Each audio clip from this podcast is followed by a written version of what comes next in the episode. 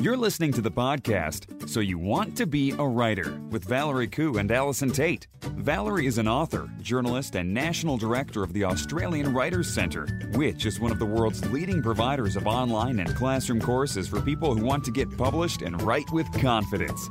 Allison Tait is a freelance writer, blogger, and author of the best selling series The Mapmaker Chronicles. She has more than 20 years professional writing experience. Each week, they explore the world of writing, publishing, and blogging to bring you news and opportunities, advice on how to succeed in the world of writing, interviews with top writers, and much more. With students enrolling from all over the world, you can find out more about the Australian Writer Centre at writercentre.com.au. Hello, everyone, and welcome to episode 127 of So You Want to Be a Writer. My name's Valerie Khoo, and I'm here with Allison Tait. How are you, Al? Uh, I'm not too bad. I'm, yeah, what's been happening? I'm sorry. What's been happening? Just, um, I think last time we just we talked, we talked about my very overwhelming to do list. Yes. And yes, I'm just basically uh, working my way through that, and uh, I of course have school school holidays. You love Um, those school holidays, don't you? I love them You so just much. love them. I just love them. No, I do love them. I enjoy the fact that I don't have to get up every morning and make lunches and get kids out the door screaming and shouting and wrestling about shoes. Yes. That's good. That's Yes. Mm. a real plus. Um, there's a very relaxed, you know, kind of uh, routine to the day around here in school holidays. But having said that, it does make getting anything else done a little bit difficult. So, you yeah, make your kids' lunches every morning. I do. That's great. Well, well, how well? Some mornings they do make them themselves, and I, I am angling and moving towards that. But I also find at the moment with two boys, one Yes. 12 and one 9, that I tend to spend most of the morning breaking up fights. Oh, yes. So hiding in the kitchen and making lunches is a really good excuse not to have to get involved in, you know, he stole my dressing gown and I can't find my shoes and all of that kind of stuff. So there's a bit of that going. Wow. But I am moving towards self sufficiency. Make That your own. is, it's such a foreign concept to me because for the entire time when I was at school, ev at the start of every month, my dad would like buy multiple loaves of, um, you know, tip top bread and just have an assembly line and have bread, bread, bread, bread, bread, bread, bread, bread, butter, butter, butter, butter, butter, butter, butter, like he would butter it all. And then ham, ham, ham, ham, ham, ham, ham. The occasionally I might get pressed chicken, and then put bread on top, cut it into squares, cut the crusts off, put them all into individual plastic bags, put them all back into the tip top and then freeze them. and freeze them. Yeah, okay. Well, here's the thing I absolutely despise frozen bread. and I'm pretty sure I cannot stand it. Defrosted bread just makes me feel kind of queasy. So Yes. I, I'm pretty sure that that's because I, we, that sort of, we always, mum and dad, we, they didn't actually make the sandwiches in advance, but the bread was always frozen. You pulled it out of the freezer. And then my mm. sister, because my sister was actually, my sister Maxabella, hi Maxabella, was actually on she used to do the lunches in the morning because she was the most organized and she got up the earliest. So she used to make all our lunches, but she would make them on frozen bread. And so we would have the frozen bread and she would butter it and put, you know, peanut butter. I'm pretty sure we had peanut butter or Vegemite pretty much every day. Um, and then that would go into your lunchbox. And I just, I cannot stand it. So Yes. I, if there's one thing I can do for my children, it's fresh bread, and that's so that's what I do. But Well I done. do wish they made their own, and that's yeah, as I said, that's what I'm moving towards. Is They're growing up. own lunch. Well, they are. They're getting there. Mm. more than old enough to make their own lunches. Um, I'm just worried they'll stab each other with butter knives. So I have to, I have to referee. Could be possible. yes. All right, let's Anyway, move let's on. not talk about lunches. What? Yes, well, this is actually a writing podcast, everyone, in case you tuned in and was wondering why we're talking about frozen lunches. But I would love to know your thoughts on frozen bread. So, do you agree with me? Please tweet me and let me know. Well, we want to give a shout out to Kirsty Lee 87. Kirsty Lee 87, who hmm. has left us a review on iTunes. And Kirsty Lee has kindly said, I'm so glad to have come across this podcast series. For a long time, I've been working on my debut novel and feel like it's never going to get anywhere. Consequently, after I finished the first draft, I put it away for far too long and lost all motivation to pick it back up. That was until I started listening to So You Want to Be a Writer. I love the casual approach in structure, just two writer friends chatting about what they've been up to, including frozen bread. Frozen bread. The author Sorry. Interviews The author interviews have sent me onto a new range of authors that I now follow on social media, and I'm often found looking up the articles and links referenced in each episode. The podcasts are always full of practical advice, but most of all, hearing all the success stories and having weekly access to the topic of writing always motivates me to sit down and write. Wow. Well, that's, that's fantastic. Thrilled to hear it, Kirsty Lee, 87, and I Absolutely. hope you keep on going because and I hope you are yeah. twirling through that second draft of your first novel. Yes, that's going right. Well. Yes. Can't wait to hear about the release of that novel. Fantastic. Yep. All right, so thank you. And if you do have 30 seconds yourself to leave us a review or rating on iTunes, we'd really appreciate it because it certainly helps us in the rankings. Now, let us move on to the world of writing and publishing this week, shall we? Yes, let's. Please. Well, now, you have a YouTube video for us, which, of course, we'll put the link in the show notes, which you yes. can find at soyouwanttobewriter.com.au. Yes. So, yes. What's now, this is, uh, well, I, I, I urge everyone to have a look at the show notes for this one um, and or to, to look it up in some way because um, this is a Vlog Brothers YouTube video. And the Vlog Brothers, of course, um, is John Green, uh, you know, international best-selling, amazing author, uh, talking about writing and books and all of those sorts of things. And this particular, I don't watch it all the time, but every once in a while, it kind of crosses my radar for various reasons. And this particular video, um, which is, I think, the current video, uh, I'm not exactly sure, but um, he is having a conversation about failure. And I think it's a really, really, really good one for all writers to watch. He's talking in this particular video about the fact that it's been five years since The Fault in Our Stars came out. And of course, The Fault in Our Stars is one of those books that just took over the world, mm. um, took over conversations, became a movie, became you know a cultural touchstone, yep. um, particularly for a lot of YA readers who just, of course, took it to heart and ran with it in the biggest possible way. And he talks about the pressure that that has actually put on his writing and the fact that he actually hasn't been writing very much and he's um, wrestled with it a lot. Mm. and he talks about the fact that he's kind of come to terms with it. He's come to, to, to a sort of a more peaceful place. He's writing something at the moment but he's actually writing it you know he's sort of even said to his wife i'm writing this for fun. This is just for me. I'm just going to see what happens. Mm. and i think that it's an interesting thing because you would um, the self doubt I think that he talks about in this particular video is really important for all writers to understand in the sense that all writers go through it. Mm. and you would imagine that you know having this amazing success would somehow make you immune from that self-doubt. But in actual fact the way he talks and, and what he talks about is that it makes it worse. So if you think that you're writing and your novel is going to be amazing and that is going to suddenly validate you and make you feel like a real writer and and and sort of give you the support and uh, everything that you need um, it's worth watching this video because the fact of the matter is that it's never going to happen that way. Like you are, even if you have something that is amazing, you're going to find yourself thinking, well, is it really amazing or was it just a fluke? And can yeah. I ever do it again? and how am I going to do that again? And and so every word that you then write afterwards becomes this massive thing. And of course, I think The Fault in Our Stars was his fourth or fifth novel. So this is not the you know world famous second novel syndrome. He, he's he's experienced. You know, he's had a lot of books that have done very well, but nothing quite like this one. And um, I, I so yeah, as I said, I urge. Uh, I urge everyone to have a look at that particular video just to kind of get a sense of the fact that everyone goes through it. And mm. in the mm. same token, um, this week, uh, before I saw this video, I put up a post on my own website, uh, which is allisontait.com, and it's uh, a bunch of uh, Australian authors, uh, nine of them plus me, answering a question that I get asked a lot, and I'm sure that you also get asked a lot, Valerie. Mm. And the question is this How do you know when your writing is good enough? Mm. How do you mm. know when it's good enough to submit to agents or to submit to publishers or to self publish or whatever it is that you're going to do with it? How do you know? Yeah. And so I asked um, nine other authors, including, you know, award-winning international bestsellers like Rachel Johns, including Natasha Lester, who teaches, of course, at the Australian Writers Centre, mm. um, including Anna Spargo Ryan, who is a literary author whose debut novel came out recently to great acclaim massive, and critical, massive. you know, interest. Mm. I asked to Belinda Murrell, who writes, you know, best-selling, internationally published um, author of children's fiction.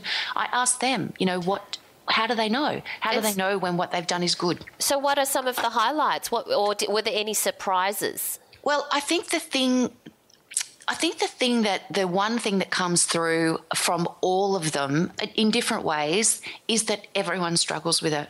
The Yes. short answer is that you don't. Alan Baxter, who of course we interviewed recently on the podcast, you know, the short answer is you don't. And you at some point have to take a shot and hope for good editors. At some point, you have to let your writing go. I think that that's probably the key message to the whole thing is that you have to do the best you can with it. And then once you've done what you think is the best you can with it, then you then you submit it and you wait to see what happens next. And I think that that's because I know a lot of uh, new authors or aspiring authors find it very, very difficult to let it go. They're just like rewriting and editing for years and years and years and years. Well, at some point, you have to put it out there to the market and see what happens. Yeah, absolutely. How do you know when yours is good enough? Um, I think it depends on what kind of writing, for a start.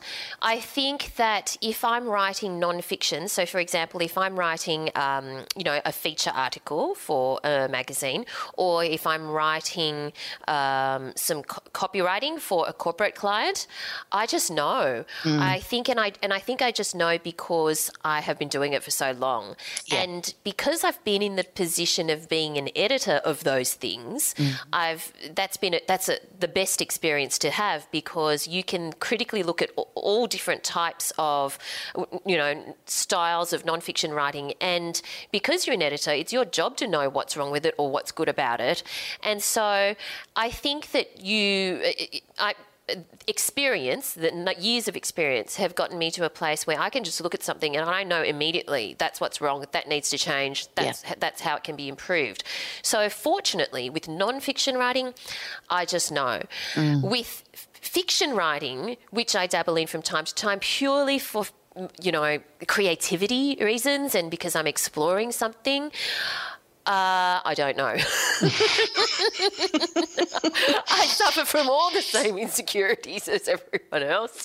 It's a completely different headspace to be in. The confidence and assuredness that I have with nonfiction writing does not translate at all to to fictional writing.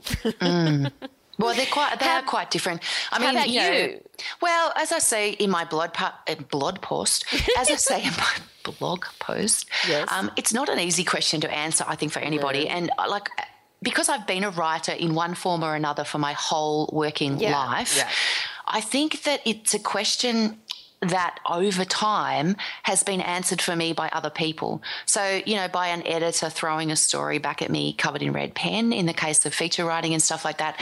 And then also because I've also been writing fiction for a long time now and I've been part of writers groups and I've got friends who are writers and I read a lot of things. And, um, you know, uh, if I I'll give it to a first reader perhaps in a writing group years ago and they make suggestions and you start to pick up on the things that you're doing over and over again. And then at mm. some point, and again, this just comes down to practice. And this is why I say to people that, you know, you, you have to write a lot to really mm. find your way. Like you've got to write a lot of things, a lot of words before you work out how you write and what works for you. And then at that point, you begin to find your own way and you can use past experience to feel your way through your current project. So Yeah. um, I'm currently sort of edit structural editing um, my one my my sixth book for children. So it's quite Mm. a different experience to what it was when I wrote my first book, my first Yes. novel for children, um, because I have a much stronger sense of what is going to work and what is not going to work, and um, that that helps me because you know I've done this, I've been here, and every novel is different, and ev- writing every single thing that you do is different. But you do get that sense of I've been here, I know how to do this, and you know mm. you can find your way, and you you really feel when you're going off track. You know when you're going off track, and you know you've got to pull yourself back in and sort of you know move in a different direction. I think it's also important to point out that the question is. Uh, Uh, is your writing good enough for the purpose in which you're intending? Mm. Yes, so right. because uh, you know I read a lot of fiction, even Mm. if I don't write it, you know, as much as I write nonfiction, and I think that sometimes you and I read a lot of manuscripts as well, and sometimes you go, that is perfect for that market, but oh my god, so not perfect for the market that she thinks she's writing for. You know what I mean? or that is Mm. absolutely. perfect for that genre, but it really wouldn't work in that genre. So you also need to think about if you are giving it to a reader, if you are giving it to an editor, you need to be clear on your intention for the, the or your goal for the book as well. That's right. Absolutely. Mm. Yeah, you need to know where you're writing and who you're writing for. It's it's really important and that comes down to research and it comes down to practice. Definitely. All right. So, speaking of writing, I came across this post from Carly Watters, who is a literary agent, and she wrote a post called Four Ways to Write Better Dialogue. Now, they're pretty straightforward and they cover things like um, write in the character's voice, not yours, which is kind of obvious, but sometimes mm. people slip into their own voice. Um, avoid perfect phrasing and sentences because none mm-hmm. of us mm-hmm. speak perfectly in real life at all. Mm-hmm. In fact, we talk in sentence fragments often. Uh, and use dialogue to advance your plot. Now, this is useful, but I have a caveat here because when I do read a lot of new uh, writers, and particularly also if I'm reading something like fan fiction or something like that, mm. uh, the dialogue it's so dialogue heavy it's ridiculous like I, all you see is pages and pages of dialogue mm. often without any dialogue tags you know as in mm. john said or mary said or whatever so you, i'm so confused as who's talking and they try and unfold the story to they try and unfold the story with the dialogue. So even though yes, you should be using dialogue to advance your plot, it shouldn't be the only thing I think to no. advance your plot. Do you come across that where you just see pages and pages of dialogue? I do. It's called talking head syndrome, and it's to be avoided at all at all costs. Um, you really need to allow your reader to you have to ground them every once in a while. Yes. So you have passages of dialogue, absolutely, um, but you need to actually bring them. And the other thing you need to do is that you know people don't just stand there staring at each other having conversations. Like they move mm. around and they mm. do things and they pick up coffee cups and they do whatever it is that they do, and you can show show notice me using that word there show mm. um, a, a, you can show character and you can show action and you can show plot advancement in those bits as well in those movements in how somebody does something or um, you know if they're sitting there staring at you then that's quite different to if they're nervously pacing around a room and all of those sorts of different things so um, so dialogue is not just about what's being said it's about how it's being said it's about who's saying it and it's about what they're doing while they say it as well i think that Absolutely. those sorts of things are important um, I have two things that I do to help, you know, write better dialogue. Oh, I, do tell. I do. Um, I read it aloud. And oh, I know yes. that, I know that that's an old tip, and I know that people go, yeah, yeah, whatever. But really, it makes a yeah, massive whatever. whatever. But it really makes a massive difference because you can hear it. If you read yeah. it aloud, you can hear how clunky it is. You can hear if all your characters sound the same, which is a very difficult thing. Um, particularly if you've got three characters. Say you're writing a story about three women, and they all went to the same school, and they all live in the same town, and they've been friends for hundred years. Mm. What are you going to do? To make them different in their dialogue? How yep. are you going to do that? What vocal ticks are you going to That's give right. them so that people know who is talking at what time? Because you really mm. need to do that. Otherwise, it's really boring. It's very, very boring. And the other thing that I do to improve my dialogue, and this is where I think that um, I wrote a story once, uh, which was called Six Things That Freelance Writing Has Taught Me mm-hmm. about writing fiction or something. It was was better than that. The headline was much better than that. okay, it sure. was really was quite clickbaity, much better. Um, but the key to the whole thing was, you know, the things that I'd learned while freelancing that I use when I write fiction, and interviewing people over the years has given me a real ear for dialogue because yes. when you are listening to lots of different people talk about lots of different subjects in lots mm. of different ways, people from all sort of walks of life, you realize that people do talk differently. Like even if you're interviewing them and they've got their best radio voice on, as I like to think of it, um, you still they're still going to give you their phrasing and they're still going to give you their view of the world. And it's, it's a really interesting thing. So it taught me to listen to how mm. people talk, not just to what they're saying, but to how they say it. And that's something that I think everyone, all authors should practice, which is why I eavesdrop on trains always. Yes, absolutely. Mm-hmm. So that's a really good point because if you, if, you know, listeners don't have the luxury that, you know, you have had where you've interviewed so many different people from so many walks of life, do that. Do things like eavesdrop on trains. Mm. Do things like be really observant when you're catching the bus. You know, I know Helen Garner once said that she just carries her notebook everywhere, and whether she's sitting in doctor's waiting room or whatever, she will take notes on things she observes or the way people speak or that sort of thing.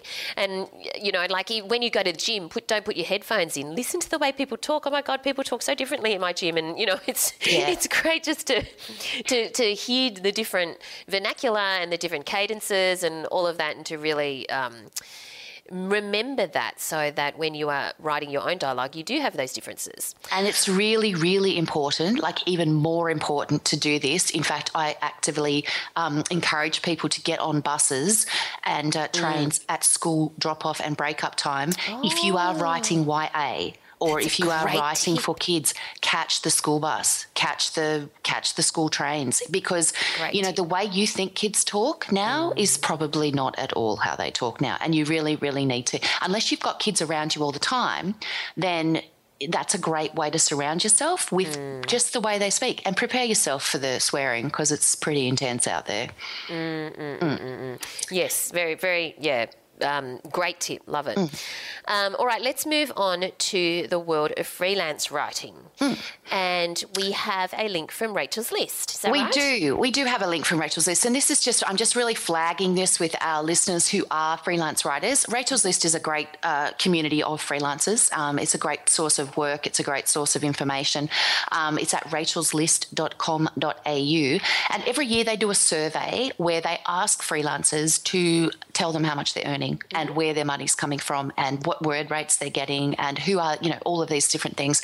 And um, then they put together a little infographic which shows you exactly how these things work. So they put up recently the uh, results of their Show Me the Money survey for 2015 2016. Mm-hmm. And um, I think it's definitely worth having a look because it helps you to set your word rates it helps you to find uh, where actually where the work is at the moment, um, and it just gives you an idea of you know what's going on out there in freelance land.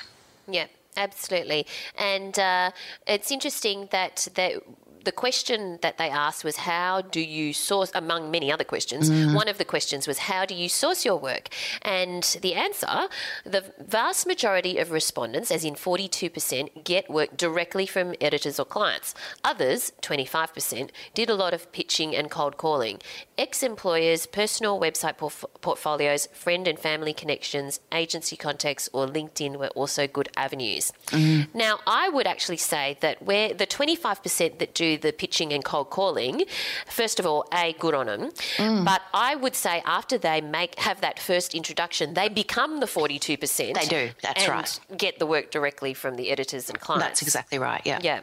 Um, the other thing, the other there's a couple of other interesting uh, little figures in there. Fifty two percent of survey respondents have had to edge into new markets to make mm. a living, and I think that that's something that we talk about regularly. Is the fact that you need to keep an eye on exactly where freelance work is and you need to skill yourself, you know, so that you can basically, um, so that you can follow that work where it is. And so, of course, yes. you know, new areas of work include, you know, writing content, the dreaded word, writing content for, um, for websites and, and various places uh, for social media.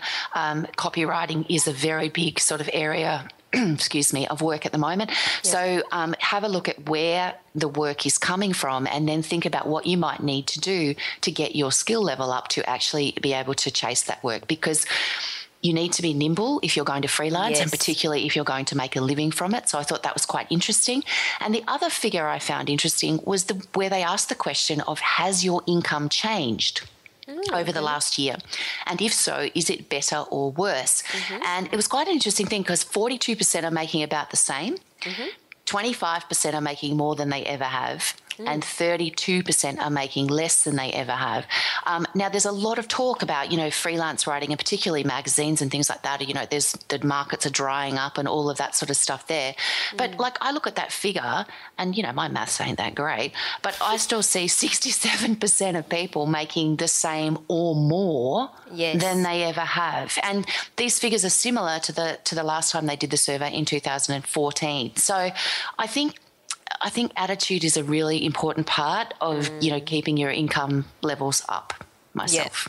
Yeah, absolutely. Mm. And one of the reasons I think people are making the same or more is very interestingly, and admittedly, this is the results of the people who answered the survey, not necessarily every freelancer that exists in Australia or the world. Mm.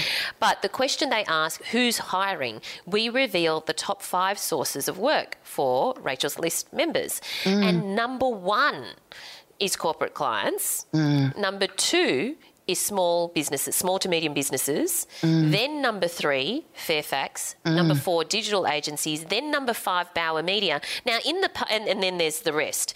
But and there's many other um, publications, uh, many other organisations that are listed. But those are the top five. Now in the past, even just say five years ago, it would have probably been number one Fairfax, number two News, number three ACP, which is mm. now Bauer. Mm. Uh, but now the top two are corporate clients and uh, small to medium sized businesses businesses. And that goes to show that there are a, t- a couple of things. Number one, more opportunities to write content for those people. But number two, they are actually paying decent rates these days, if they mm. especially if they're going to be number one and two, right? Yeah. So, but, but interestingly, yeah. the top income stream that was asked, mm. uh, so they asked for the top income stream for freelancers, and for most, it's still journalism at thirty five percent. Yeah, so right that's in, I think that's an interesting. Um, but they, it depends on their definition of journalism, right? Some of them could be um, writing, could be classifying it as branded journalism. Some but then also, but they're, they're followed by content producing at twelve percent, copywriting at twelve percent, editing at thirteen percent, and comms slash corporate slash business writing at ten. So, but just because you're writing for a corporate doesn't mean that you're writing content or or comms. Or, or no, I know, writing. but I still don't think. I, I still think that if I was asked what which part of my income, like I wouldn't classify uh, com stuff as journalism. I would still put that separately. So branded sure. journal branded journalism is still comms work as far as I'm concerned. It's not journalism. Oh, I think it depends because you know, like Delicious magazine, it's funded by or was in the past funded by Woolworths, and was you, so it just depends where the line is drawn. Mm. Okay. And that is definitely journalism. They should ask that question then. Yeah, they that should. needs to be a new question. Yeah. Okay. All right. So let's move on then to our giveaway for this week. Woohoo! What do we this, got? It's so cool. Is oh, Can you hear me clapping? I can. You are clapping so, somewhat disturbingly. I'm excited. This week you can win three limited edition literary prints from Perth based artist Hannah Mayer. Now, Hannah is a writer and artist, and these artworks are gorgeous and they depict the popular retro penguin covers of things like The Adventures of Sherlock Holmes, The Great Gatsby, and Jane Eyre. And but they're depicted in such a way that they, they use quotes quotes from the books themselves in the way that they have created the cover.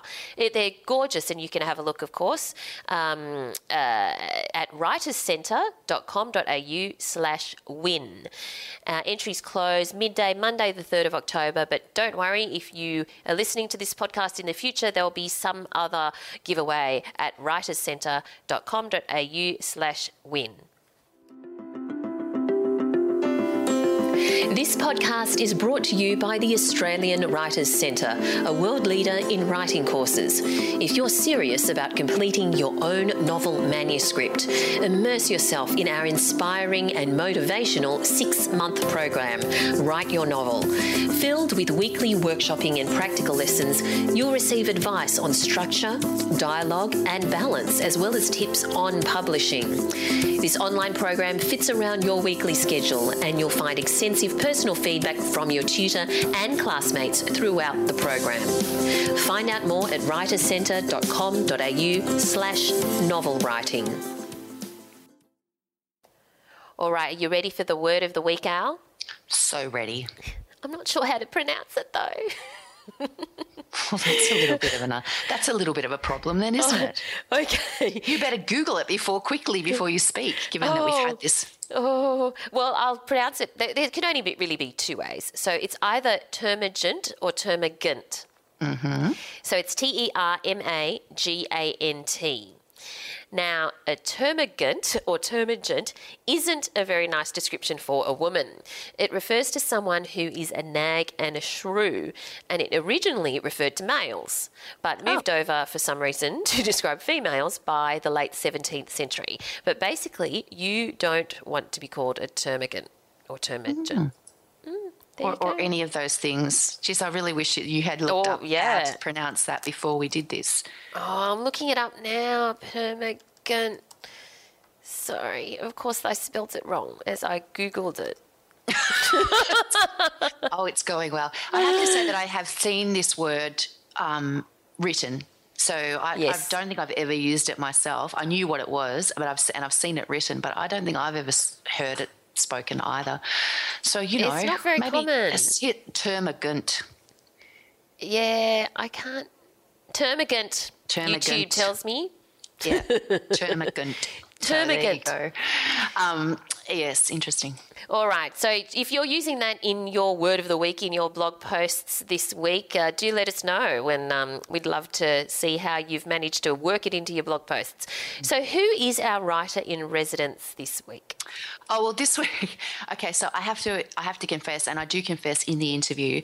Um, but this week, I, the our, our interview was all because I just had my own motives for wanting okay. to have this conversation. Okay. okay. So I just need to put that out there. So our interview this week is with Jay Kristoff, um, or Mr. Kristoff, as he is known all over social media. And Jay Kristoff is the uh, co-author of the Illuminae files, mm. um, the first book of which came out, I think, pretty sure it was last year, to a mass. It was just a smash hit all over yep. the world, very, very quickly. Um, and he wrote the book with Amie Kaufman. Now, uh, Jay and I discussed his his rise to to sort of, you know, this particular point in his life, we talked about his new book, which is called The Nevernight Chronicles. But seriously, the only reason, my main reason for wanting to do this particular interview was that I read Illuminae a few weeks ago mm. and I just wanted to know how it was done because it's a fast, it's a fantastic book. Um, the format is really, really interesting.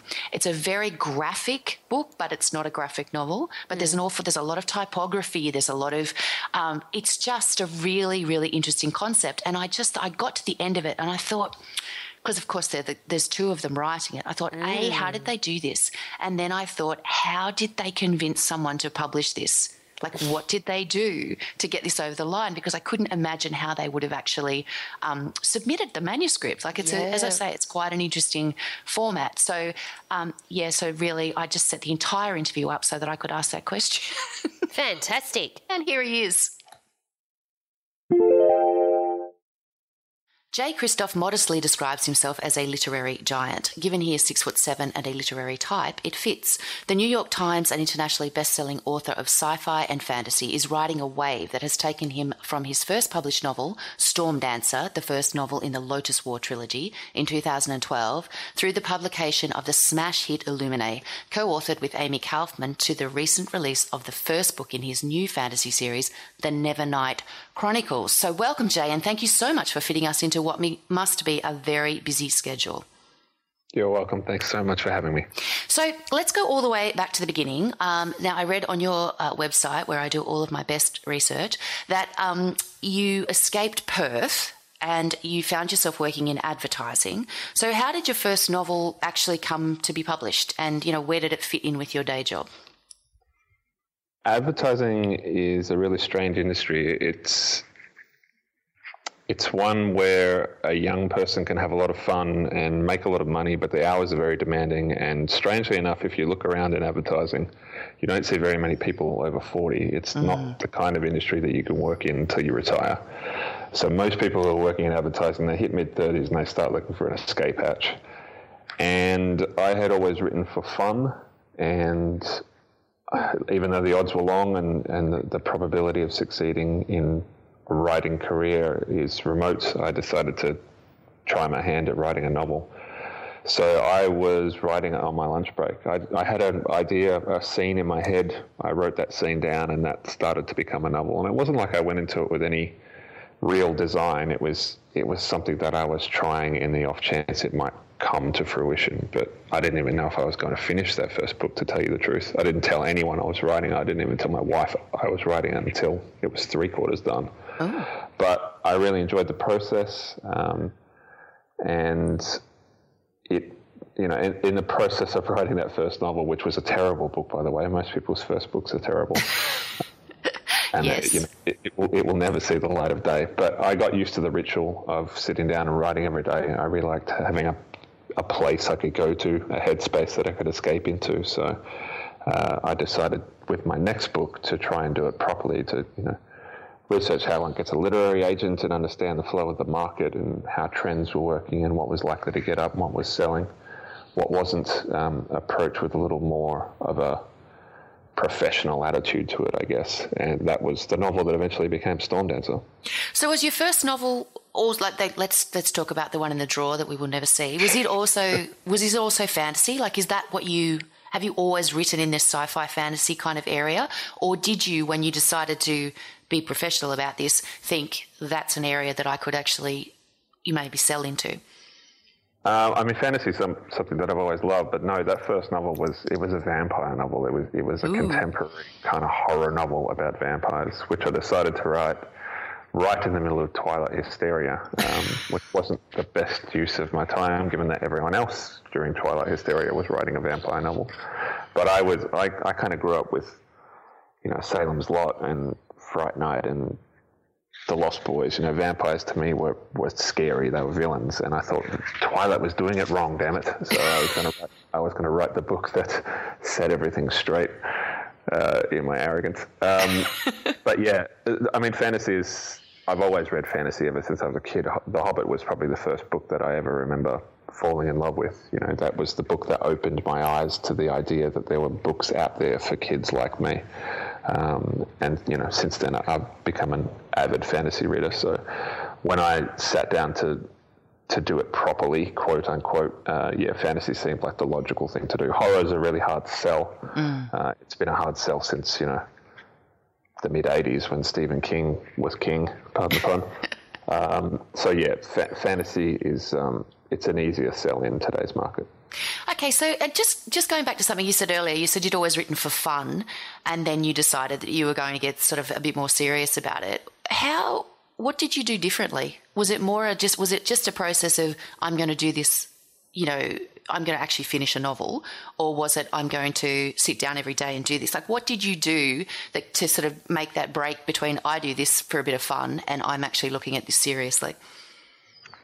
Uh, well, first step, like I said, was doing a bit of research in the publishing industry mm-hmm. and understanding, you know, what the probability is always long. Like I said, the, the odds in this game are remote, but you can do things to shorten your odds. Uh, so writing writing to, to current market trends, and that's difficult because you know by the time the book that you're writing now gets published, it's going to be two, three years' time. So mm. the trend that you're writing to might be dead by then. But, you know, in terms of yeah, exactly. So, but in terms of understanding broader trends, you know, so yeah. so fantasy is a is a safe sell, for example, whereas writing a, a horror novel, for example, isn't. Yeah. So un- understanding those broad kind of trends in the market, understanding you know the mechanisms that are in place to, to have books published. You know, if you if you want to get published in America, you probably need a literary agent. So you need to understand how literary agents work, how one acquires the services of a literary agent. So getting a ground in the in the actual publishing industry and the mechanics thereof was kind of first step.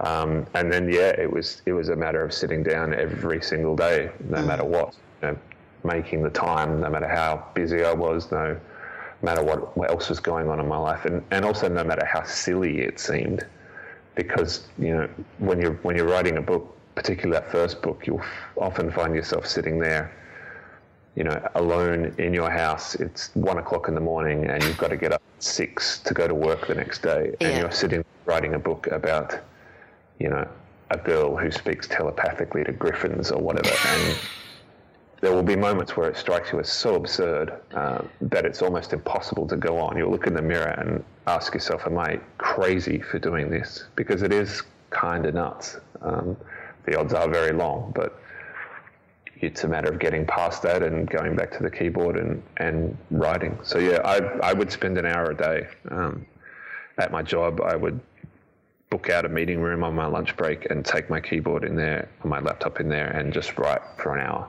when I got home from work, I would do stuff like you know, spend time with my wife and stay married, that kind of thing. But Staying married is good. Yeah, it is. It is a good plan, life plan. Uh, but after she went to bed, you know, I, I would spend another hour kind of working on this impossible little thing that I was building. And yeah, it was just a matter of getting into that ritual and routine and and deciding that I actually wanted to try this properly.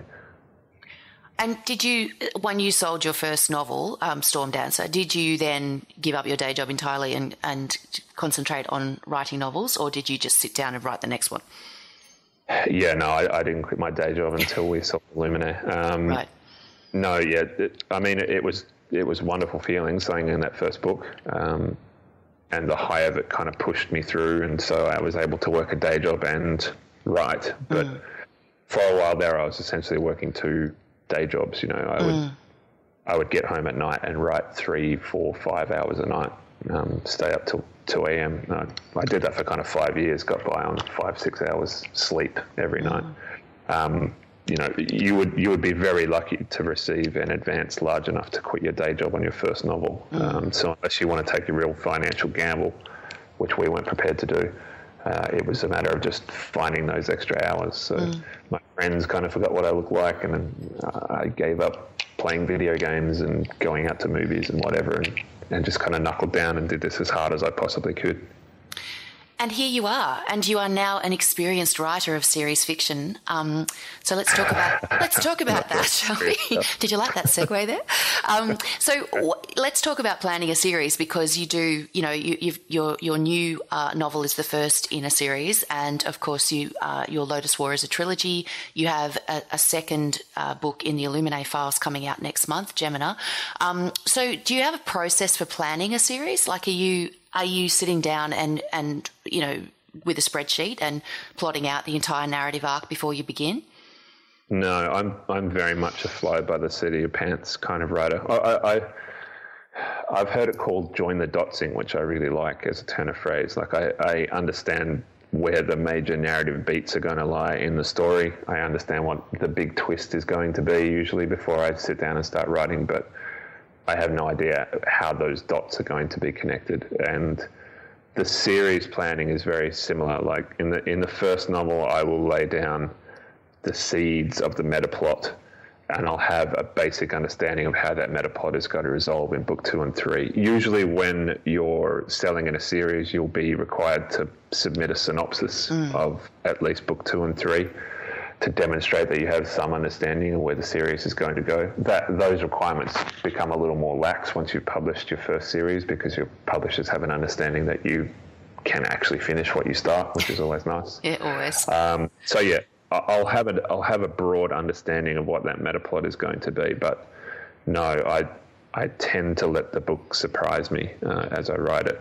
And do you it's, know how many books you're writing from the start? Generally, yeah. Uh, okay. I mean, you, you you'll you'll generally sell in with a plan. So we sold in the Nevernight Chronicle as a trilogy. We sold in Illuminae as a trilogy. Right. Um, yeah, but that, that'll usually be negotiated before uh, your publisher agrees to buy it. Okay. So, given that you're writing sci fi and, and, fantasy, both things which require, you know, some intensive world building, like you need to you've got to sort of establish those rules and regulations, and people need to know where they are right from the start and all of those sorts of things. Do you know that stuff before you begin? Do you create the world in your head before you start, or do you just constantly update the handbook as you go? I'll have I'll have reasonably detailed brushstrokes in place before I start writing, but one of the things I really enjoy about writing novels is having the text or the characters or the world surprise you. Mm. Um, I, I, try not to go in with a really rigid idea of how things are going to work, either in terms of the story or in terms of the world building. Uh, it, it can. Well, a really good example for that was Nevernight. When I was finishing Nevernight last year, I had a concrete idea how the third act was going to work. I knew definitely everything that was going to happen before it began. Mm but I found that in the middle of Act Two, I couldn't. I hit a wall where I couldn't make the story go where I wanted it to go. I knew the destination, but I couldn't push the story in that direction. And I was hating the book and hating myself and thought I had made a terrible mistake selling this thing in because I just couldn't make it work. And I threw out that ending, my idea of where I thought the book should go. And as mm. soon as I did that, um, I finished the entire novel in two weeks. Like wow. It, it just it was like flicking a switch. So as soon as I did away with the preconceived notion of how this thing should end and let the story have its head, it took me to a really cool place that I didn't anticipate. So yeah, I I love those moments. I like it when the book surprises you, or when the characters and the narrative becomes so real, they take on a life of their own in your head. So yeah, I, I try to avoid being too rigid. But that said, in terms of world building, it's very important to establish your rules before you begin, um, because otherwise you end up being inconsistent and breaking your own uh, paradigms. So yeah, I'll, I'll, I'll have reasonably detailed ideas of the basic world structures before I start, and Okay. hopefully some ideas will fall out of that as I'm writing. But I am constantly updating as I go. That's that's just the way that I write. I, I, I am a fly by the seat of your pants kind of author. Do you do a lot of editing then? Because uh, I guess, you know, um, a lot of the authors I talk to, and, and myself included, will write the first draft like that and be just like belting through it to get to the end to find out what's going to happen. But then potentially the sec, the edit, uh, the second draft is is quite an intensive edit in the sense of layering details in, putting in sort of um, uh, some of those world building aspects and things as you go. Like, are you are you doing that? Are you going back and layering all those details in, or are you putting them in in as much detail as you can as you go?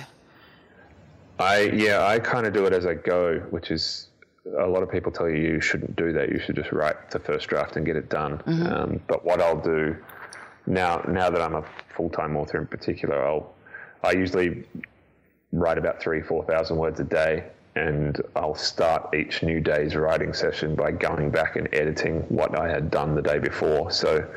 I'm constantly updating. So my first drafts tend to be pretty polished. I'll, I'll have read them, you know, Yeah. 30, 40 times by the time that first draft is finished. So the, the second edit isn't as intensive. The first draft, as a result, usually takes a lot longer to get it done. Yeah. Um, but yeah, it, I'm, I'm kind of constantly editing as I go, which again, some people will tell you is a bad idea. You know, the, the most important thing, particularly for new writers, is probably to get to the end of that first draft to get the damn thing finished. But I guess it happens that, you know, you basically have to work the way you work, right? Yeah, I I mean, there are no golden rules when it comes to making art, whether it's writing or music or directing film, whatever. Um, you know, anyone who tells you there's an absolute rule is either a liar or selling you something, probably a book on how to write a book. Um, so yeah, that whatever works, whatever gets the words down on the page, whatever whatever gets you to finish your book is the right technique for you, and that's a matter of trial and error. It's a matter of experimenting, seeing what works and what doesn't. Okay, so you said yeah, you. there are no, So there's no rules, basically. no golden rules, except maybe follow the submission guidelines. That's a pretty good one. If you want to land yourself a literary agent, follow the submission guidelines, people. So you said you write um, three to 4,000 words a day. Um, is that every single day? Or are you, is that only when you're working on, on something in particular? Or how do you, do you write every day? I do, except for Sundays. I take Sundays off, and Saturday will normally be a lighter writing day. I usually devote the lion's share of Saturday to administration, um, that horrible, boring stuff. But at least I can do it in front of the TV or whatever. Um, but yeah, every day. I mean, it's my job now. It's it's it's how I pay my mortgage. It's how I keep the lights turned on. So I have to approach it with the same kind of discipline that you would if you were working in an office nine to five. You know, you you get up and you don't feel like going to work one day. I mean, I guess you can chuck a sickie, but most days you have to get up and do it anyway. It doesn't matter how you feel. Right. So yeah, I, I, I try and approach it with that same level of discipline. This is my job. This is what I do. So yeah, three three four thousand words a day is the minimum. Some days I'll have a better day, um, but yeah, that I don't go to bed until I've got three thousand words in the can as a general rule. So sometimes that means I'm up like last night until you know three o'clock in the morning. But Wow. uh, I mean, I'm, I'm working on three series at the moment, so unless I get unless I get the words on the page, it's not going to happen. Um, and I'm kind of conscious of that and not letting anyone down. So And how much time do you need to set aside? Because, you know, you, as you say, you've got three series on the go. One of them is extremely successful. Are you having to put aside a lot of your time or more of your time for sort of promotional marketing kind of stuff as well? you tend to do that in the lead up to launch. Um, You have you have to set aside blocks of time. Yeah, I mean, there's the day to day promo stuff, which is basically social media. Uh, and that can chew up a lot of time if you let it. Mm. Like particularly places like Twitter, I, I, try and reply to everyone who replies to me, which is getting harder and harder mm. um, as you accrue more followers. So I'm finding that's getting more difficult nowadays. But you know, so there's the basic day-to-day promo, just being out there and being visible and having a website and having a social media presence, which is is work and it does take up time. But yeah, there's also promotional cycles. So we're in the in the lead up to the launch of Gemina now mm. that comes out at the end of October. So we're doing a bunch of interviews and a bunch of, of written Q and A's and blog posts and all that, which again, you know, it, it all chews up writing time. Mm.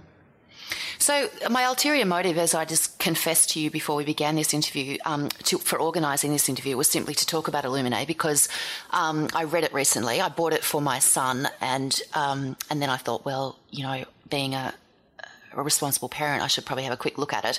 And I opened, oh, well, it was one of those situations because I'm not generally a sci fi reader, but I opened it and I thought I'll just have a quick look at the first chapter or so. And two days later, or not even that long, but I had to fit it in around other things. You know, I sort of emerged from the wormhole that it is. Um, it's fantastic. It's just, I oh, mean, it's you. done in the form of a dossier, which is why I thought maybe I wouldn't like it that much. Um, but I just loved it. You know, the format oh, is so you. interesting and the story is, you know, uh, yeah, look, I just think it's a massive, massively successful um, a thing that you've written there. And I just wanted to talk to you about how it was done because it is a co authoring project. It's very graphic, like, given the, the, the, dossier format of it, and there's a, a lot of sort of graphic elements to it. Um, did you submit it like that? Like, how, how did it come to be, and how did you convince someone to publish it in that format? Uh, it, it, came to be Amie had a dream. Amie and I were buddies. Um, we were both kind of newbie authors living in Melbourne, and we would get together for brunch every month just to talk shop um, because we didn't really know any other Australian authors at the time. So we'd get together, have a chat, talk about you know our edits or something our editor said that we didn't understand but were too embarrassed to ask about, so on and so forth. And one day she walked in and said she had a dream that we wrote a book together and it was an email book. She couldn't remember what the book was about, but she remembered that it was written in email format. Mm. And you know, we, we kind of got to talking, and that didn't seem like such a bad idea. And that would that was kind of the premise where Illuminae started. But we very quickly evolved from the email format and decided we would try a bunch of alternate format documents. And once we stumbled across the idea of AIDAN, AIDAN, for those who haven't read the book, it's an artificial intelligence on one of the ships in the series, and it is a narrator. It's an unreliable narrator, but it's been damaged early on in the book, and the damage means that the way it perceives events dictates the way those events are transcribed on the page. So, for example, when there's a there's a dogfight in space, that it's watching. Um, the typography moves across the page the same way those spaceships are moving when they're dogfighting each other. Mm. So once we once we arrived at that idea that that AIDAN could be a narrator, that kind of opened the door for any crazy document style that we could think of. Mm. And it also led us very quickly to the conclusion that this book was just too insane and no publisher was ever going to buy it. It would just be too expensive and, and too problematic to produce. Uh, and so we just wrote it for fun. It was something that we were working on in our spare time. We were really excited about it very quickly. We fell in love with the story and the characters, and we decided to write it anyway, even though the odds were next to impossible that anyone would buy this thing because it was just too crazy and too expensive and too different.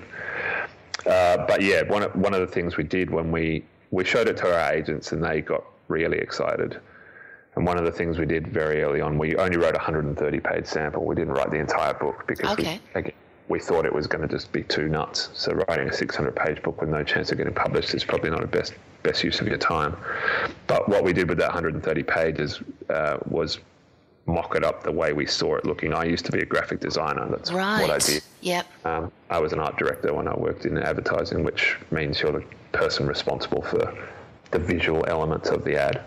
So I know, you know, Photoshop and InDesign, I know how to do typography. So one of the things we did was mock up those 130 pages so an editor who was reading the manuscript wouldn't have to read, you know, a paragraph of description yeah. of what the page looked like before they actually got to read the page. It was just simpler to shortcut that and show rather than tell.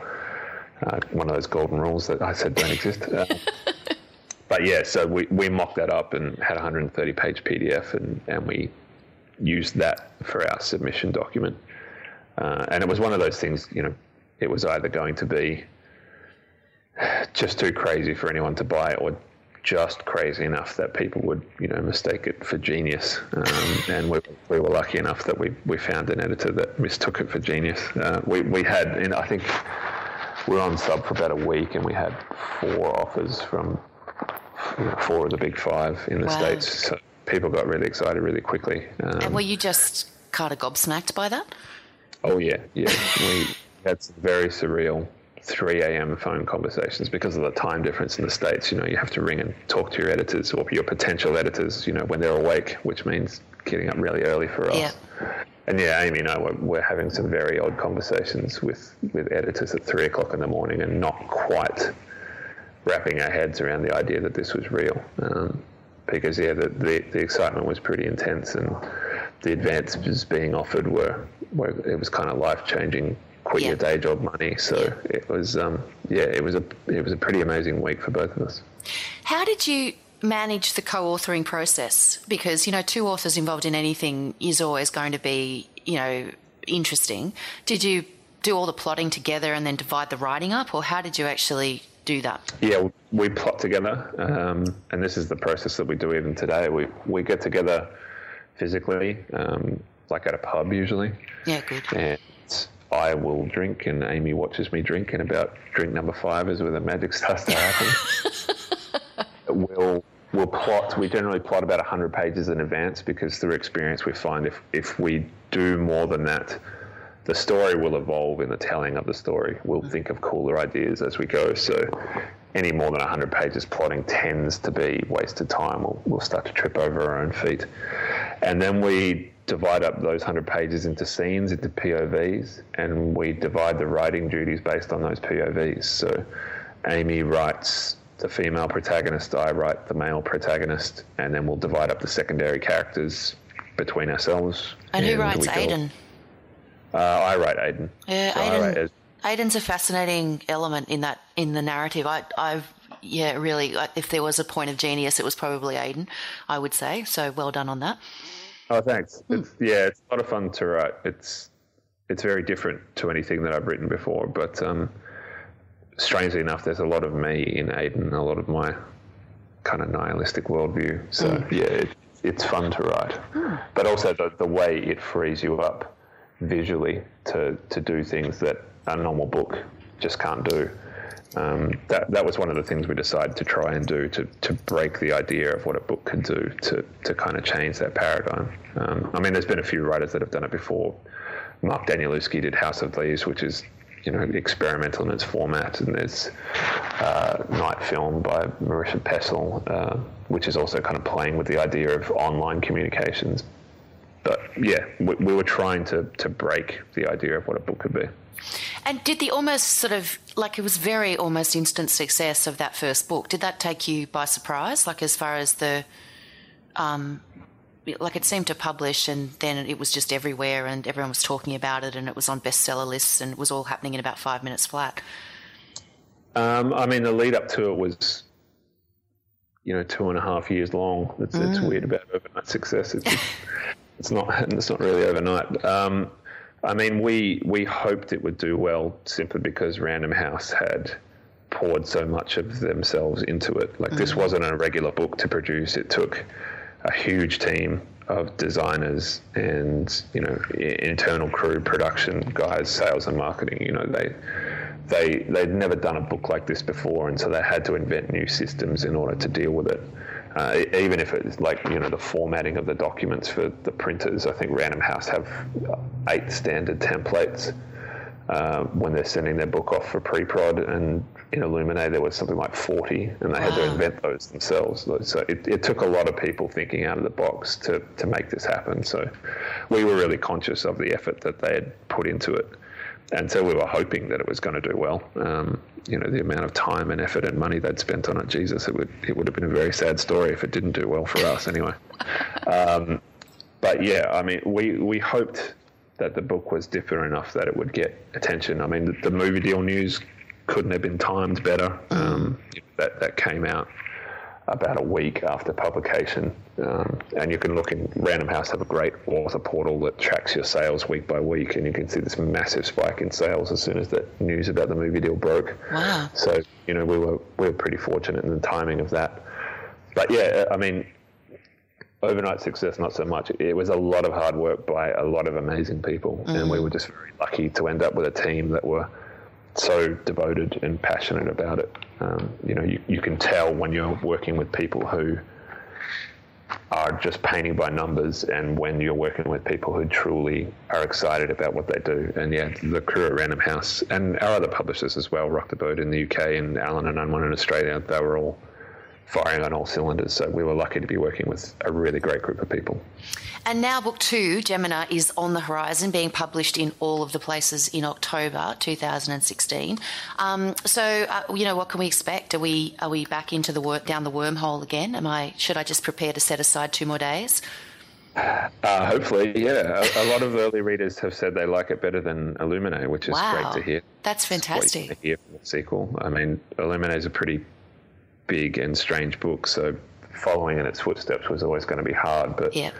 about three quarters of the way through writing Gemina, we realised that it it actually was its own thing. It wasn't a book that was going to live in Illuminae's shadow. It was going to be a book that could stand side by side with it. Wow. So it's it's a it's a continuation of the meta plot.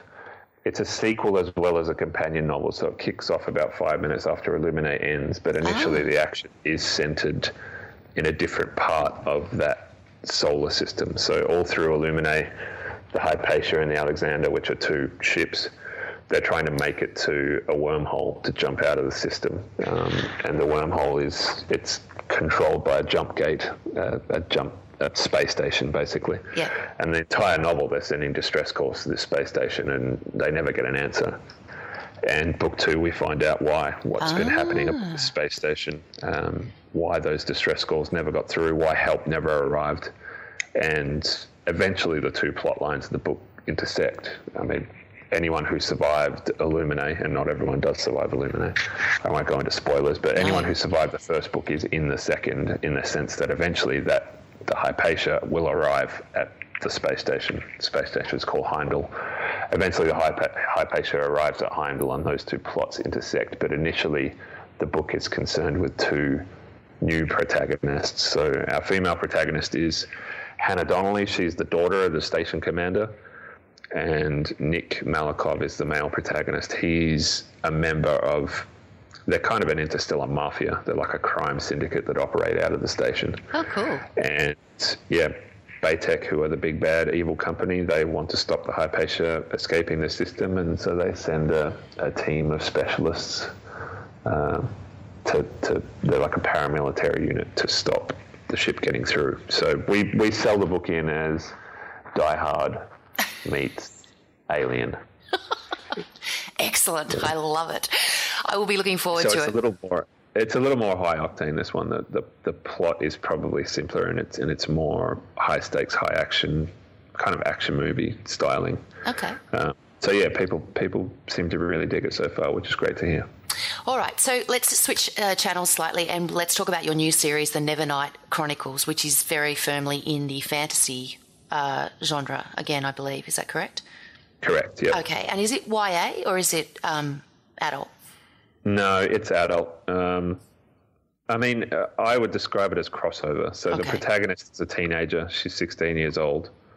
Um, and you know, no one has really given me a good definition of what YA is. No. I, I, feel like putting a bounty on this thing. You know, offering a thousand someone who can actually explain to me properly what young adult literature is, because for the life of me, I write it and I have no idea what it is. Like it, it's, it's like I, I, can't remember his name. Uh, there was a there was a judge, Potter Stevens, I think his name was. He was a Supreme Court judge in the United States uh, in this case about pornography, and he said, I, I'm paraphrasing here, but he said, I, I, can't define pornography, but I know it when I see it. Yeah. Young adult literature is kind of the same for me. Like I can't have, I can't give you a definition of what it is. Okay. Um, but yeah, it, it's Nevernight is published by an adult imprint of Macmillan, so it will sit in the adult section of the science fiction fantasy area of your bookstore. Okay. But the protagonist is a teenager, so there's definite crossover appeal. And I knew that there would be a lot of readers that would come across from Illuminae and mm-hmm. read Nevernight just because you know it's a 16 year old girl, but it is heavier. It, it's it's quite violent, and there's some explicit sexual content in there. It, it's it's it's a grown up book. It's not for 13 year olds. I wouldn't say. Okay. I mean, that's it. I was, I was reading Stephen King when I was 10, so who am I to tell anyone what they're going to read? So, if you were going to sum up the different, like, given that you're currently working on on three different series, and uh, so you've got how many? One one sci-fi, one fantasy. What's the third one? Uh, the third one is it's also sci-fi. That that's not out yet. The, Oh, that's coming. Yeah, that first book and that doesn't come out until 2018. I mean, I've, I've written the first book and I'll be working on the second book at the start of next year. But that's Wow. called Life, and that that's getting published by Random House again in the states. And yeah, that kicks off in uh, autumn of 2018 here in Australia. So, if you were going to sum up the differences between fantasy and sci-fi, is it just that it's cloaks versus space, or is it, you know, are there other telling key elements? I mean, at the heart of it, any story is about character, um, whether it be cloaks or space or vampires or whatever. You know, the, the thing that your reader is going to fall in love with is the characters that you create. So, in that sense, uh, they're very similar. You know, you want to you want to create a compelling character with an intriguing story and and go from there. I mean, in, in terms of the devices used, you're probably a little freer with fantasy mm-hmm. than you are with science fiction. One of the things we're really careful of when we write our sci-fi stuff, um, whether it be Illuminae or with Lifelike, is that the the science and the physics actually has some grounding in reality. You know, it, it's we don't write Star Wars. There's mm. no space. There's no lightsabers. You know, there's you know there's gravity. There's momentum. There's mass. There's there's, there's particle physics, um, and we have you know an astrophysicist and a bunch of other specialists who kind of come in and advise on the books to make sure we get all that right. So in that sense, we we have to be a lot more careful in constructing the worlds than you do with fantasy. You know, fantasy you can just say it's magic, and they have a they have a spell that does this thing, or they have a sword that does this thing, or there's this monster that we just you know pull out of thin air to do the job that it needs to do. Whereas science fiction, at least the way we approach science fiction, we're a lot more rigid uh, in terms of obeying, you know, the laws of physics, the laws of conservation of energy, that kind of thing. Okay. So yeah, um, there's that consideration to make, but also, uh, I mean, I think readers in general are far more grounded in fantasy tropes than they are in sci-fi tropes. Sci-fi is a bit of a black dog. You know, a, lo- lot of the things, a lot. One of the first things that readers say to us when they come up to us at signings or whatever is exactly what you said. Like, I don't normally read science fiction. Yeah. Um, Illuminae is kind of the first sci-fi book that people read. Interestingly enough, when I I always ask them, you know, have you read The Hunger Games or have you read Divergent? Um, those are two big YA properties, Yeah. and they'll inevitably say yes. And those are science fiction properties. You know, science Oh. fiction doesn't necessarily mean space and Right. laser beams.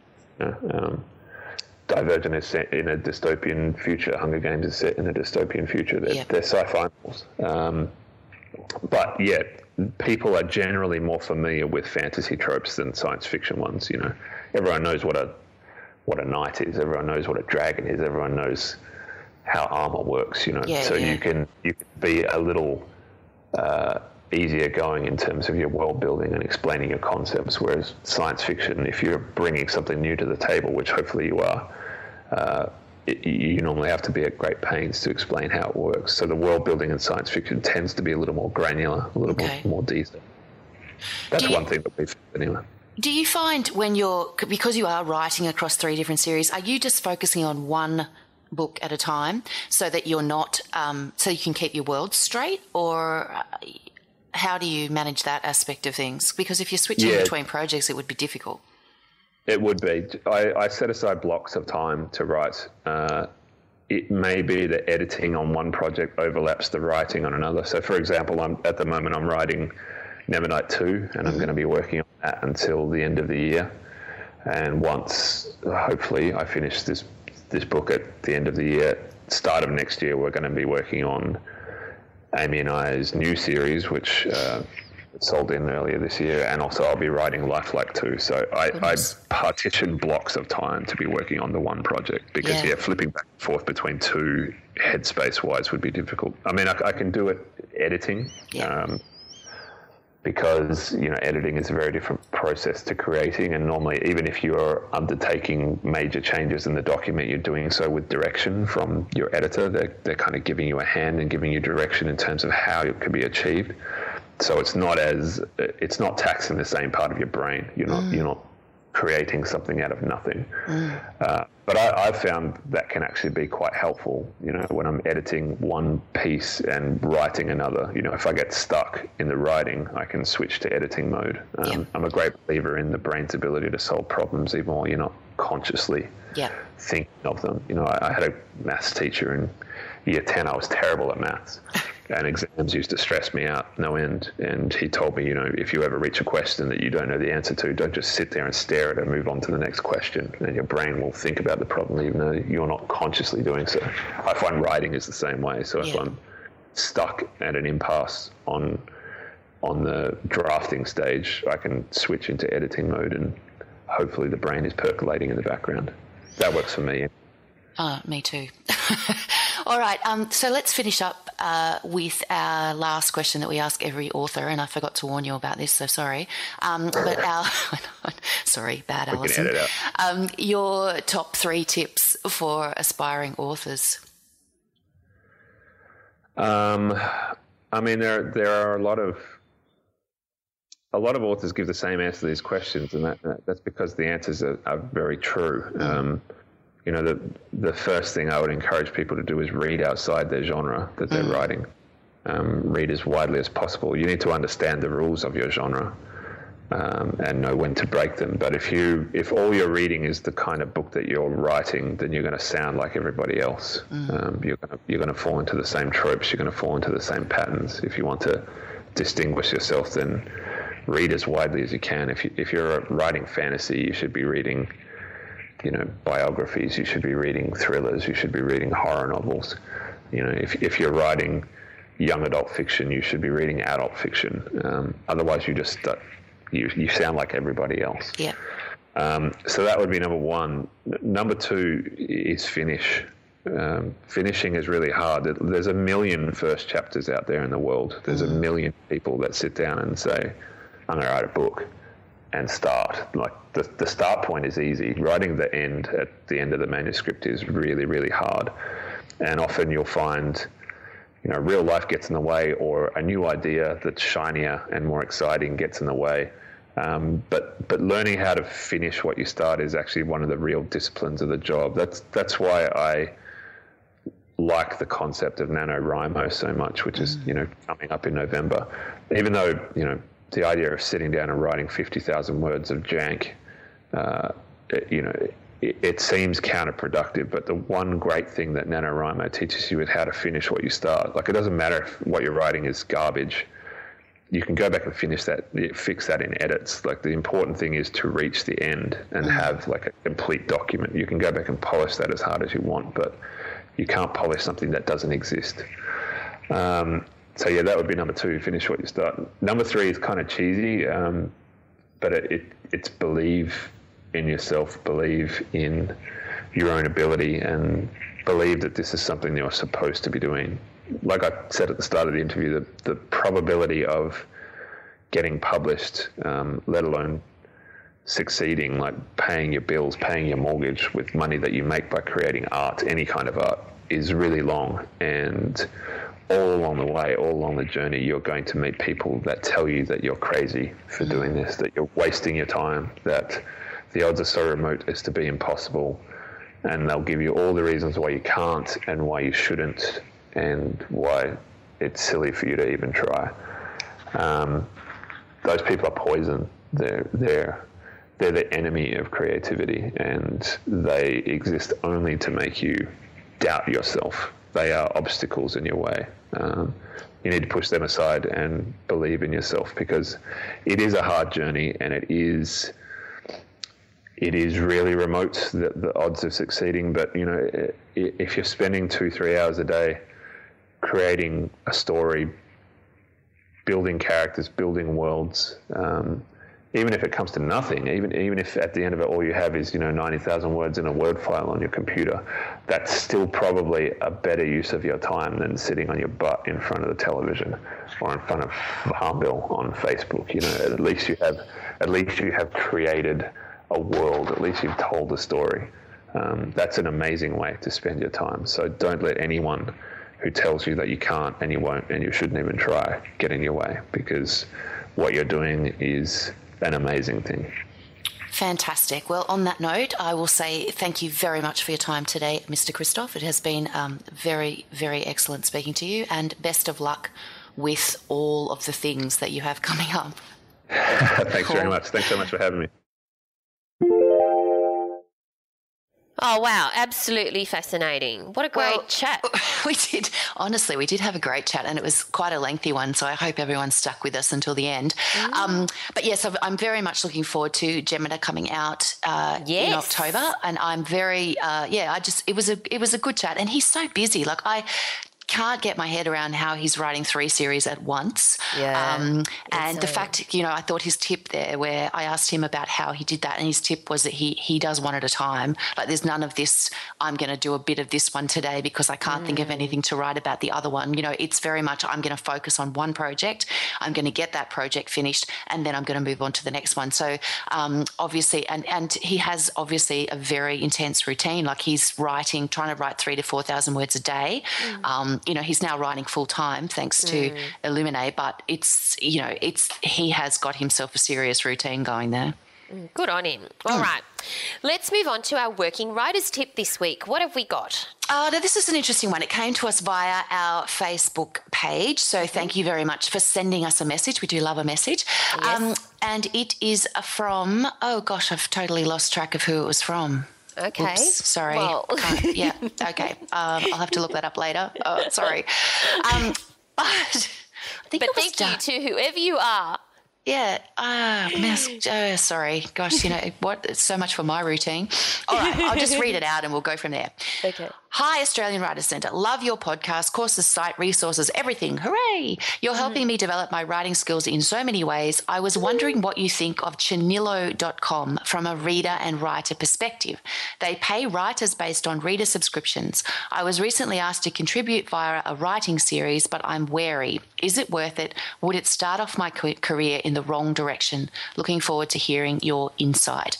So, have you heard of Channillo.com, Valerie? I have not, but I have since obviously gone to the site since you've mentioned this. And while I have not heard of Channillo, I have come across very similar, uh, you know, sites and very similar offerings to this. Yes. And what are your thoughts on those sites and offerings, Valerie? Well, look, I think that people uh, who are writing, um, I always, it depends on what your goal is, of course. If your goal is ultimately to be published by a traditional publisher, I actually recommend that you go down that route because mm. it has a certain level of rigor um, and it a certain level of um, standard that is really good for you to experience in order to, for anything else, just becoming a better writer. Mm-hmm. Uh, but if that's not your goal, then then that's okay. If your goal is just to write and you don't really Uh, mind what level what standard you get to and you because you're just do it for pure joy and you just want it out there in the world and you actually don't care how much you get paid or whatever. Do what you like. Hey you know Okay, so uh, I have discovered who it was that asked us this question, and it was Darian Chavez. And hello, Darian, and I'm very, hello. very sorry for failing to write your name down the first time. Um, the fact is that Darian says, um, Would it start off my career in the wrong direction? And that suggests to me that Darian is looking at a writing career. So I did some research on Channillo.com because um, I just think anytime someone approaches you and says, you know, will you contribute to my site or will you contribute to my whatever the best thing that you can do is do some research and you have to get beyond their own site to do this. So what I did was I had a look at uh, all of the various forums and places like that where I often go for this kind of information because this is where you will find writers talking about their experience with particular sites. You need to like look put in things like um, I put in things like Channillo scam, Channillo beware, Channillo, etc. And what comes up is the kind of you start to get a feel for the stories that people, the, the experiences that people are having. And what I discovered was that it's a web-based serial publisher. It's a subscription-based publisher, meaning that those who want to read have to pay. Now the memberships aren't particularly expensive. They start at about four dollars ninety nine a month, and they top out at $20 a month or something like that. They can be cancelled at any time. However, what I also discovered was that readers, uh, sorry, writers do not get paid unless they actually manage to amass a $50 total on their. Mm. I'm not exactly sure how the um, the subscription process works, but until you actually reach a fifty dollar threshold, you don't get paid, which means you are putting a lot of content on this website for possibly not very much return at all. Yeah. And what I notice also is that a lot of these authors are saying in these forums is that they're not getting to $50. Yep, right. They're never getting to $50. They've been there months and months and months and months, and they're not getting to $50. Mm. Plus, they, the Channillo also charges the authors $5 a month as a condition of acceptance. So oh, to me, just... it looks like the build, the, the model is we're going to take money from authors, we're going to take money from a little bit of money from readers, we're going to mm. take as much content as we can from authors to build our site, mm. and then you know, we leave it at that. So I think you'd have to be terribly, terribly successful to actually make any money on it. And in the meantime, you have put your work on the internet and therefore your work is gone. Yeah, so I mean, of course, you can all make your own decisions, but one of the things. absolutely, I just is, think approach with caution. You should yeah. always have a close look at exactly what other people are saying about these things. Yes. So, and even just Google, has anyone worked with Channillo? Yes, and a whole right. raft of um, posts will come up that you can read and make your own decision. Own on. decision based on that. Yeah. Mm. So I hope that helps, Darian. Which um, I guess you know we. Um, well, I'm really cynical uh, about these things, so I tend to approach all of these things with a, a great deal of caution, and I think that most, you know, if you want to build a writing career, then you'd probably be advised to approach with caution yourself and yes. then make your decision based on what you find. But also, if you've had any experience yourselves with Channillo, good or bad, let us know. Mm. We'd love to yeah, hear yeah. about yep. them. You know, if you've had a bad experience, let us know. If you've had a great experience, let us know as well. Absolutely. All right. So, what's happening in the coming week, Al, before we wrap up? Oh, just lots of you know, faffing and fighting over shoes with the children, I guess, but at least I'm not making frozen sandwiches, Val. Yes, that's right, because you'll be on school holidays. Yes, that's Don't right. you still have to make lunch on school holidays? Well, yeah, but it's kind of a different, it's a different setup. It's not like lunchboxes at 7.30, you know, it's sort of like, what are we going to have for lunch today at 12.10? It's, yeah, a, big, right. it's a big difference, yeah. Mm. The feel is different. Mm. Mm. Well, I'll anyway. be knee deep in building, revamping the new website, the new look website for the Australian Writers Centre. So by the time this uh, podcast episode is released, in theory, we will have a brand new looking website. So hmm. obviously, just check it out at writerscentre.com.au. Would love to know what you think. We would. Yes. All right, so that brings us to the end of the episode. Where do we find you online? Uh, you'll find me at allisontait.com. You will find me on Twitter at, at altait, A-L-T-A-I-T. You'll find me on Instagram and Facebook at Allison Tait Writer. And you, Val, where do You're, we find you? at Valerie Khoo, that's K H O O, on Twitter and Instagram. And I just search for Valerie Khoo in Sydney in on Facebook, and you should be able to get me there. And uh, yeah, connect with us. We'd love to hear from you. So mm. until we uh, chat again next week, have a fantastic week. Thanks for listening to So You Want to Be a Writer. You'll find the show notes at writerscentre.com.au slash podcast or sign up for our awesome and often hilarious weekly newsletter at writerscentre.com.au slash news where you'll find writing resources, giveaways, competitions and much more.